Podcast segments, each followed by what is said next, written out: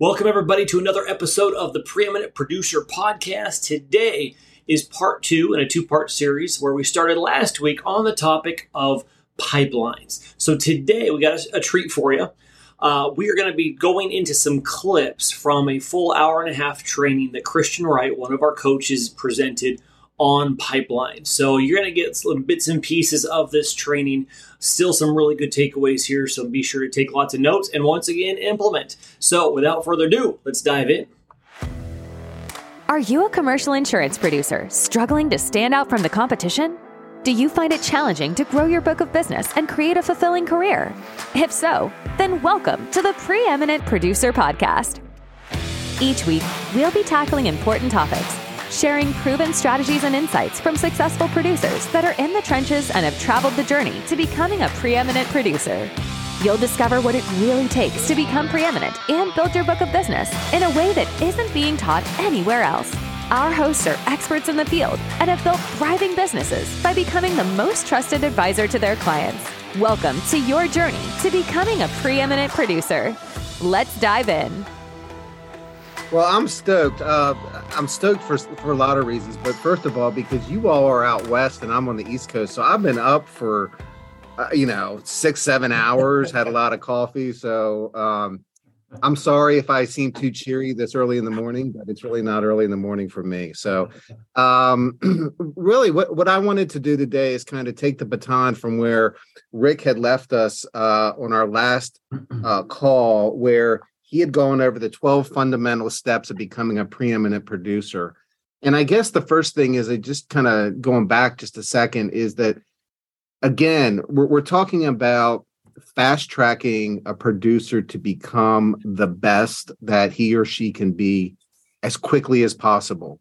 And hopefully learn from those of us uh, coaches uh, who have already made a lot of errors, um, put in our time and worked hard to get where we are, um, you can hopefully leapfrog us in if you follow uh, what we're about to share with you and have shared with you. So anyway, um, I also just want to kind of set the set the framework here. Uh, pipeline is the first step, and you know there's a lot of different sales uh, programs out there that you can you know you can buy or look into or whatever. Um, and I guess as I started thinking about what really is the difference between your standard producer and that preeminent producer, is um, to me, pipeline is not a sales funnel. And you'll hear a lot of salespeople talk about and coaches a sales funnel. To me, a sales funnel is a lot of, uh, if you can picture this, uh, you know, a, a lot of potential opportunities that you're just kind of dumping in and then hopefully some of them come out at the bottom and become customers.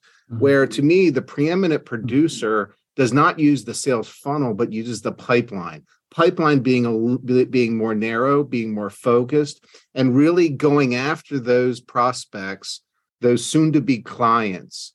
Uh, not wasting time on on going after ones that don't meet with your carrier appetite or don't meet with your agency uh, you know portfolio and who you are uh, really spending your time going after businesses that you have a very, very high potential possibility, probability of them becoming a client right out of the gate. Okay. So, again, the difference between, say, a sales funnel and a pipeline.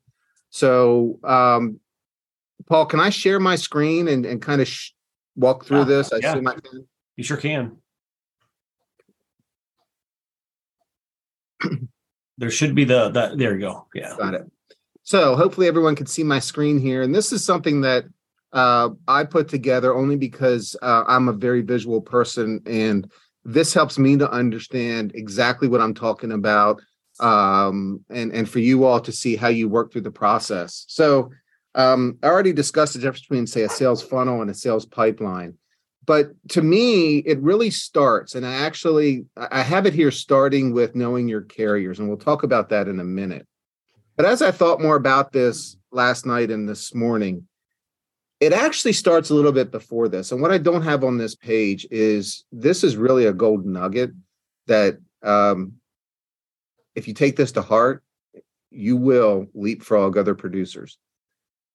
Know your own self and know your own passions. And try to, if you can, marry that passion with prospective clients. Okay. And what I mean by that is an example that we had here in our agency. We had a producer, a very new producer, was a female, and she was very passionate about cars and collector vehicles, and she was a gearhead. Um, and we got to talking, and she said, "Yeah, I mean, this is what I like to do in my spare time. Um, my husband's into cars. I'm into cars." So her success, looking back on her success, really came when she was calling on garages of all businesses. It's a very simple step, but her passion was cars. Yes, she's an insurance producer, but her passion was cars. So I think when you're deciding, okay, how does how do I fill my pipeline? How do I create a pipeline and how do I work through that pipeline? New producers, I would start with taking time to do some self introspection and say, look, what am I passionate about? Write them down, see them on paper, think about them. Okay. I, I have a new producer that's going to start with us hopefully very soon who uh, is passionate about um, uh, healthy lifestyles. Happens to be a, a, Pilates instructor. Um, husband has a restaurant. I guess well, they both have a restaurant. They're they're they're foodies. You know, those are her passions. When she focuses on those, if those meet with our carrier's appetite, if those meet with our agency goals and objectives and who we are, she's going to have very fast success in placing business. Okay. So hopefully everyone understands what I'm talking about when you when I'm saying look at yourself first. Then jumping into this, you know, you can come up with a list of prospects, but here's the reality. If they don't meet, if you don't have, let me back up. If you don't have insurance companies yeah. that want to write that business, hmm. you're absolutely wasting your time. And I'm sure Matt and Rick can can attest to this. You know, wanting to write a manufacturer of widgets, but not having the insurance company who can actually do that, you're wasting your time. You're wasting your time. You're going to waste your marketing person's time. You're wasting the underwriter's time, everyone's time. Okay. Mm-hmm. So I think a successful preeminent producer is going to start with an introspective of who they are, what they like, what they're passionate about, but then they're going to spend time with their we have a marketing rep internally a person who oversees all of the marketing which i mean taking the business out to the insurance companies spending time with that person to truly get to know our carrier mix our insurance companies okay um, what do they like to write what types of businesses you know you know maybe it's the travelers and and they have a passion for writing contractors where maybe a uh, a company called, say, Mutual Benefit has really no intention of writing contractors. Okay. Um, what size business? You know, a lot of insurance companies say, you know, we we want to see uh, businesses that are doing at least ten million dollars in revenue.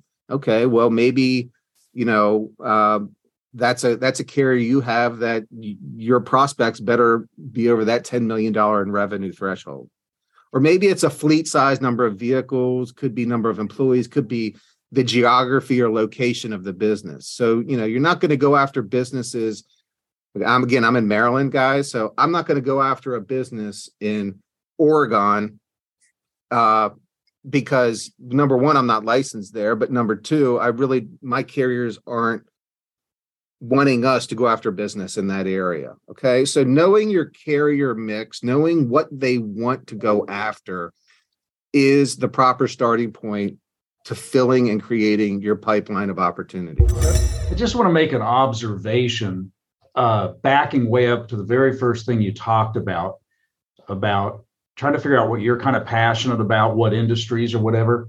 Uh, and I haven't been able to get that out of my mind ever since you said that.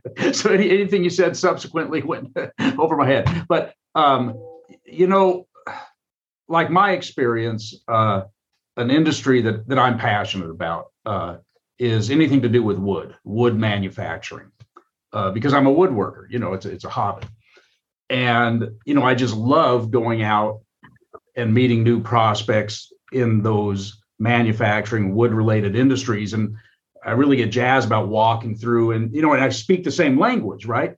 And I guess my observation is, yeah, if if somebody's starting out kind of with a blank slate, uh, I think that's a really good suggestion. Find the things you're passionate about because I truly believe that the uh, prospects that you meet with, they'll see that passion. Mm-hmm. And chances are, like the producer you mentioned, who's a gearhead, she has she speaks that language. She has a knowledge. She can throw things out, and, and it kind of gives you instant credibility, you know. Yep. But I think people want to uh, do business with producers that are enthusiastic. Mm-hmm. And it's hard to be enthusiastic, I guess, about something you're not enthusiastic about. So I think that's a great first step. I, I just wanted to kind of throw that out there. I mean, I've experienced it myself. I probably did not go about that intentionally, like you're suggesting. But I think handwritten letters are really important today because people don't get them. So again, you know, you're trying to be a preeminent producer is different than every other producer. Okay. They're at the top of their game. And in doing so, you can't be the run of the mill.